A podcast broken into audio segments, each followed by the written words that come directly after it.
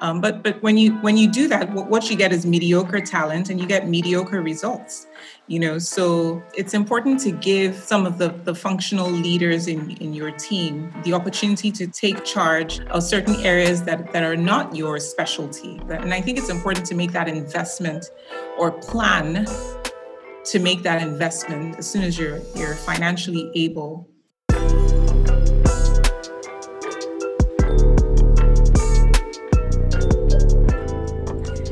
Hello, and welcome to the AOU podcast, Entrepreneur Leadership in Africa, where we explore more on being a bold entrepreneur leader. I'm your host, Savannah Olo, and today I have with me Toyin Odulate. Toyin is the founder and CEO of Olori Beauty Enterprise. She is a seasoned customer goods and FMCG senior management professional with over 16 years of multinational corporate experience in retail management and distribution, strategic development, and that is just a few of the list. Today, we highlight transitioning from the corporate world into entrepreneurship. Are there any questions you may have before jumping into the entrepreneurial world? Are you wondering if there are any cliches that come with being a female entrepreneur? Or maybe you're just looking for inspiration to take that leap of faith and do it. Well, stay tuned and know it all. Join us as we uncover a whole new world from our diverse community of entrepreneur leaders. Ladies and gentlemen, join me in welcoming Toyin Odulate. Uh, thank you so much for being with us today, Toyin. Um, thank you for taking time out of your schedule to, you know, be a part of the ELU podcast. We're so happy to have you today. Thank you. I'm very glad to be here. so I decided to kick off this episode with a small icebreaker. And I know you're passionate about art. So, what is your favorite art piece you currently hold, and what's special about it? Um, well, I have so many art babies. It's so hard to. I saw that question. I was like, how am I going to choose? um, but I would say right now, um, what I'm loving all over again is um, a couple of miniature pieces that I just received from an artist called Alimi Adewale. He's a Nigerian um, artist um, very well known. And the second one yeah. um, that I, I acquired maybe late last year is by another artist called Soji Adeshino from his Boxer series. Okay. So I would say those are my two um, faves right now. Great. So, what are some of the common reasons people move from corporate world to being an entrepreneur? Getting straight into it. So, so I think so. I think there are a bunch of reasons. You know, different people have different different reasons. You know, some people have always, you know, harbored the desire um, where they say, you know, they prefer to be their own boss and they're just tired. You know, there's that common common reason. Um, another is that you know some people find an opportunity, um, and they feel that with their ex- their experience, they're in the best position to um, take advantage of that opportunity um, and capitalize and capitalize on that. Um, so, so I, so I think there are a bunch of varied reasons why people go from corporate to entrepreneurship, and then some people do it and then realize that it's not for them. So, um, and and that it's not so simple to to run your own business or manage other people or convince a buying public to buy your products or services. So it, it really depends on the reason. And I would say people should be careful when considering that. What, what would you think are the biggest uh, misconceptions that come with moving from corporate to being an entrepreneur? Um, pe- people think it's easy, and it's not. It's it's yeah. it's, it's really not easy. Um, it's not easy managing people um, on your own. It's not easy running a business from an operational standpoint um, you you kind of have to be um, the jack of all trades. You know, the operations, the supervisor, marketing, commercial. Um, you know, managing finance, managing accounting. You know, there's so many things. And then if you have investor money in your business, you have to manage those expectations and manage them very carefully at the same time. So yeah. I, I think, but I think the biggest misconception is people think it's easy, and it's not. So, what are some of the biggest roadblocks that you faced, maybe like in the first six months after your transition? Um, for me, I, I would say I, I think it, it, was literally the transition was was my biggest roadblock, even though um, mentally I I had been preparing for it. So it wasn't a sudden transition. I had been right. I had thought through, um, and I was I'd been thinking about it for at least two years before before I did my transition. So I was very methodical with my um, with my transition. But I think the biggest roadblock was literally the transition. You know, so you go from managing hundreds of people to um, to an office where the echo is just your voice. and you know you can't pick up the phone and call IT to fix a problem or right or or things like that. It's a, it's a very humbling experience, and I think I underestimated what that transition was going to be like. And it was very lonely as well for, for those first few uh, for those first few months after. But you know you you you keep at it and you get over it and then you move right. into, into, the meat of the business. Um, you sort of have no choice because it's like i'm in it now. So i just there's no turning back exactly. So what would you say were the biggest um, what would you say were the biggest um, learning points or skills that you acquired maybe in the first six months um, of, of, of starting your business and you know learning how the industry works on its own? Um, so so in the first six months it was um, literally accountability.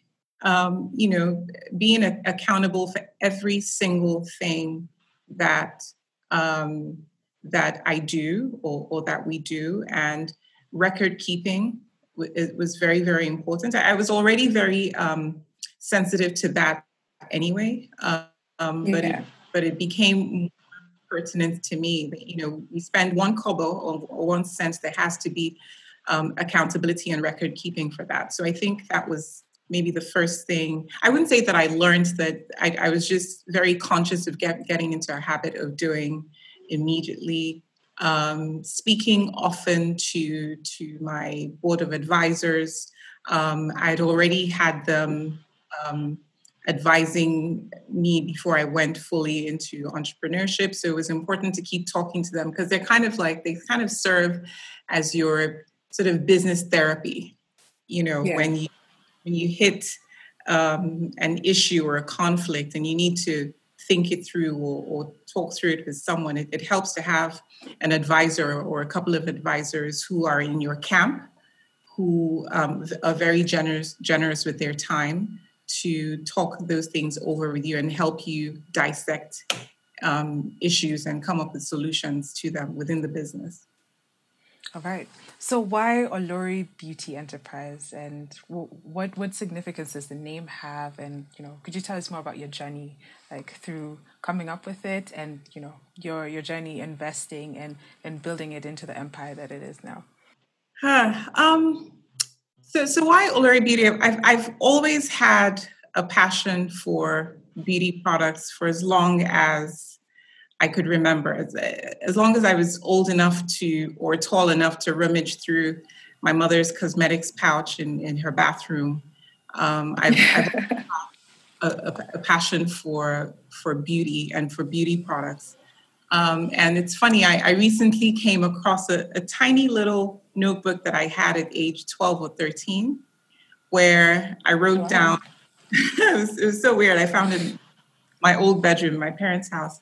And I'd written down, you know, all these cosmetics companies that I was planning on founding at some point. I mean, it had a different then, but I had like a whole list of about six of different things that I was going to do. So, um, so I guess just goes to show that the passion's been there for, for a long time. Um, I'm from a family of, of beauty enthusiasts, um, first of all.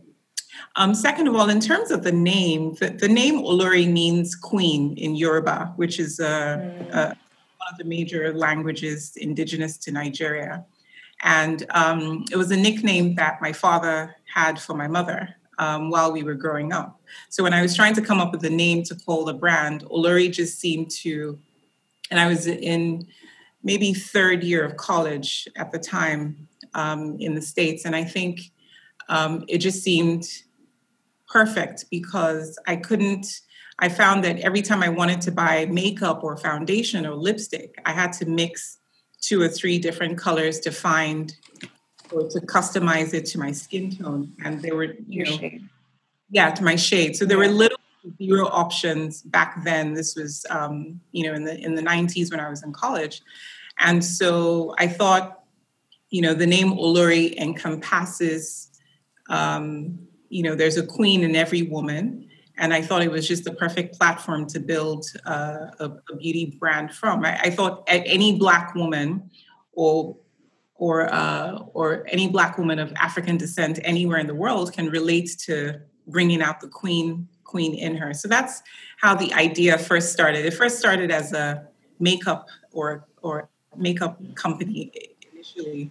But by the time I founded Olori many, many years later, um, you know, I, I had been working and, and pursuing a, a very busy um, corporate career. And by the time I finally started Olori, I started it by accident. Um, and it was a hair accident, a hair coloring accident I had at the salon. And my hair texture was a mess from the coloring um, process um, where my, my hair felt like hay, literally. And my mom just makes this concoction that um, she had always used. literally, you know, she'd always, you know, she she was always. My mom was always mixing potions when we were growing up. I mean, she still she still does, coming up with all kinds of recipes. But she'd always use this to care for me and my sister's hair when we were growing up. And so she just mixed it again for me, and I used it to deep condition right. hair, and it literally reversed the texture of my hair overnight. Um, and I just thought, wow, I need to jar this. Um, and that's literally how Olori started. I, I gave about 20 jars or samples to about 20 of my friends. Um, they all loved it and kept coming back to ask for more. And I realized that I couldn't afford to keep giving it out for free. And that's literally how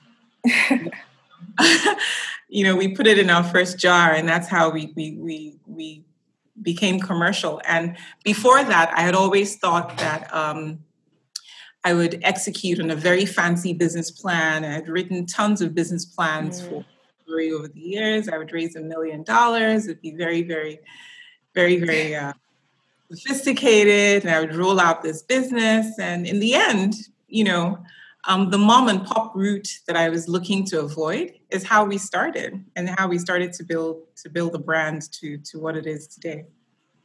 So that's the short I version think, of the story. Yeah, that's the short story.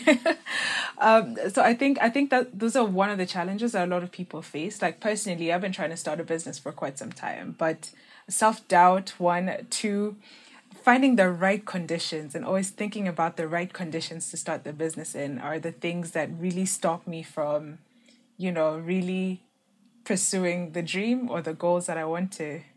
Because, like, I don't have enough money to do this. I don't have enough uh, merch to ensure that my friends will like it or the people that I don't know like it. Like, how can I get people to care about it even more? So, um, how how did you get people to care about you know your product or invest in you? Because looking at the situation right now, the COVID crisis has affected um, investing in African startups. So, how how do you think? How do you think we can curb this, or how do you think we can empower more people to invest in businesses or startups in African countries? Well, well, first of all, you know, to, to your earlier comments, there's there's no right time to start to start a business. You you literally have to go, yeah, yeah. you know, with with the tra- the traditional roots, which is your gut, and just get it started. You you know, and all you need is that one believer to to start to to motivate you to to start. And this was an issue that I had for many years, which was that I I over overthought the mm. process of starting. Mm. And I, you know, I mean, we'll talk about it later, but um, but I, I really overthought the process of starting. And by the when I finally started, I just started. I, there was no fancy plan behind it. It was just orders just kept coming in for for our main um, deep conditioning product at the time, um, and we just um, and I would just find myself fulfilling orders when I come home from work um, in the middle of the night and, and, then you know sorting out deliveries in the morning before I go to work. Um, but with regards to um, your question about COVID, I, I, think in a way this is actually a fantastic time to get an investor to um, look at your project or your proposal because they have more time now. Um, they're not rushing around um, yeah. from meeting. Um, they're not rushing on calls. Um, they might still be inundated with with emails, but chances are they're opening those emails a bit more now because people are just literally slower. You know, we we we've been forced to slow down. So I I, I think COVID is a fantastic yeah. time yeah. um, to have a few people or a few potential investors read your proposal, chances are, um, if you compare the, the pace of life now to the pace of life a year ago or this time last year, they have time to read your stuff. You know, so and it always helps if yeah. you have yeah. someone that can put in a word for you um, chances are that they'll open the document and check out the proposal. And if it's something they're interested in, you'll get a response. So I, I think I think COVID has actually yeah. given investors more time to consider um, more project, more interesting projects because now they're looking. They have the time to to consider interesting business projects um, that they can potentially in, invest in because you know, COVID is here, but it, it, it, will, it, will, also pass. And you want to make sure that um, whatever it is you're working on has already, you know, hit the desk of a potential investor, so that when they're comfortable, you know, writing those checks again, you're you're you're top of mind. Great. So what is the first thing you advise African startup founders to do to expand their businesses via um, various funding mechanisms? Um, I, I, I, think people have to be um, open to, uh, to to different, you know, funding platforms or, or processes. Um, crowdfunding is one, um, and even though the, the process of crowdfunding yeah. is um, is is is is a Western concept. It, it's a very old traditional way of of um, raising money in, in Africa, right? Um, which is which is you know getting which is a, a, fancy way of saying friends and family. So I think you, you already have your network of friends and family. Pull out a spreadsheet, come up with a list of 50 names, whittle that down to 20, whittle that 20 down to, to about 10, and start to talk to them about, you know, um, about your your startup or what it is that, that you want to work on. I think I, I grossly underestimated the friends and family route because initially I thought, oh, I, you know, I don't want to bother my friends. I didn't want to bother my family to give me money towards my business. Yeah. Um, but when when I found it difficult to raise money through the more sophisticated platforms via either VCs or private equity, which I was I was too small and not ready for at the time. Um, you know, friend the friend my friends and family network, which I built over my career. Um, yeah. also underestimate the networks that they've built over your over your career. You know, they're not meant to just sit in your LinkedIn profile and you know where you're just sending emails back. The, the reason why we build networks are to leverage those networks when we need them. You know, um, as long as the integrity issue, the honesty issue, the loyalty issues are, you know, are, it, is not there.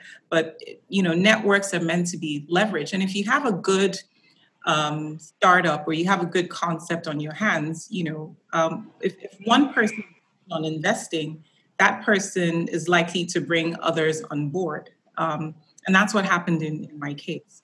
So I think that would be uh, my main advice to African startup founders. Um, you know, dig dig into your networks, and your networks have their networks as well, right? Yeah.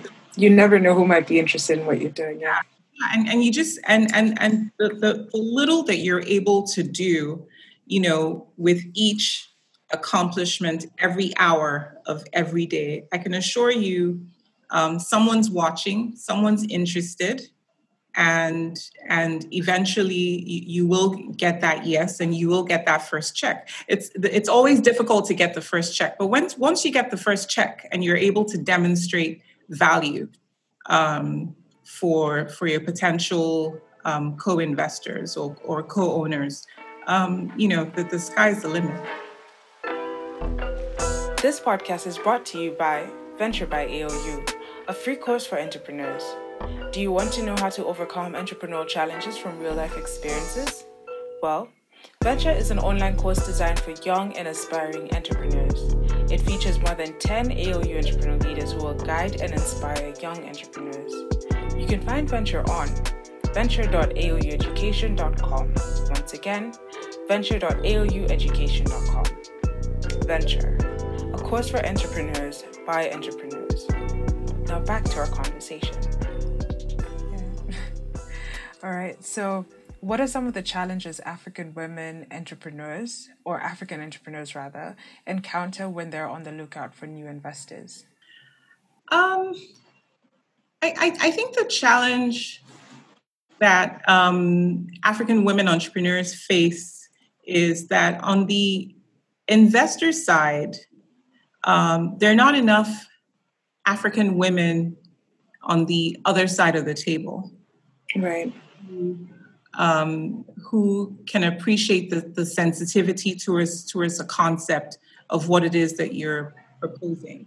I, I think, you know, once we're able to balance out, you know, the demographic of of the other side of the table of of entrepreneurship, which is on the investor side, to have more African women um, in the position of authority, in position of um, with the with decision making abilities to, to write those checks, I, I think you'll see a difference. And what tends to happen is you have the, the boys' network, and the boys tend to do very well with their boys' network. And right. or you know, and, and within that boys' network, you have, you know, the the boy entrepreneurs, the boy investors, his friends who have the ability to contribute and, and write those checks. So so their network tends to be very tight. And we don't have the same when it comes to when it comes to women in our in our networks. So I, I think that other side needs to be built and developed as well. And and that's the challenge. And that's that's the it's a huge gaping hole. I mean, there are some women investors, um, but hardly enough. Hardly enough. But, but would you say would you say having this sort of like boy clubs mentality within the investor side would involve um, uh, maybe men having a more risk um, incentive to, to to actually partake in like investing certain things and you know wanting to always take a risk and see what the ROI might be as opposed to women? Um, yeah, so you know, so, so I guess by by nature we're we're not um, as big risk takers, and and you, you can see, you know, you can see the the result of that.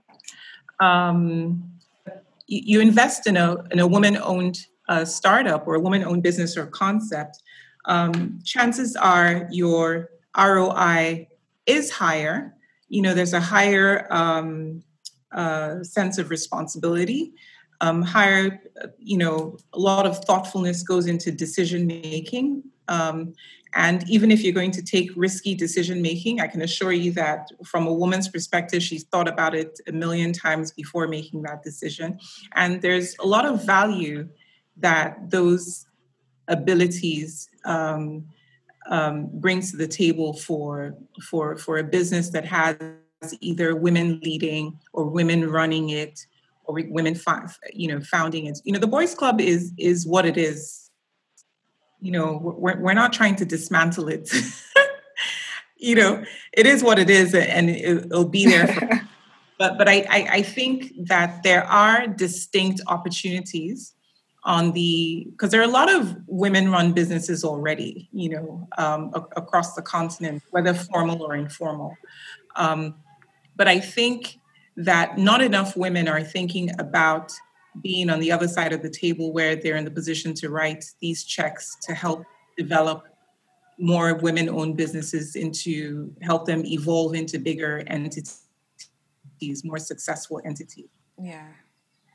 All right. So, based on the challenges you've mentioned, what are the ways African start- startups can circumvent the pitfalls that they're, they're experiencing?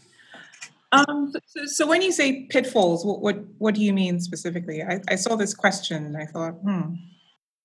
So, you talked about um, women not being able to necessarily um, have a seat on the table as as much as men do, uh, as well as you know new startups or entrepreneurs trying to look for investors and finding it hard to um, pitch themselves or uh, find the value in what um, the ROI can bring in for their investors. So, how, what are some of the ways African start- startups can, you know, curb the fact that these are the things that they usually think about, but when they're in the situations, they wouldn't know how to handle themselves. I, I think I think it's very important to um, to have to have advisors on on your on your um, not necessarily on your team, but to have access to advisors that have your back um, and have some sort of an influence in some of the you know some of the decision making that takes place.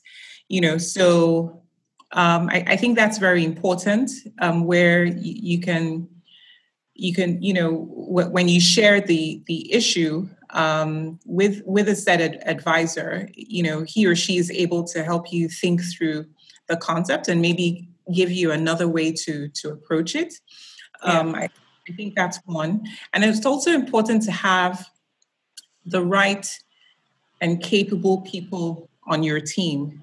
Um, and ideally, these people on your team should be smarter than you.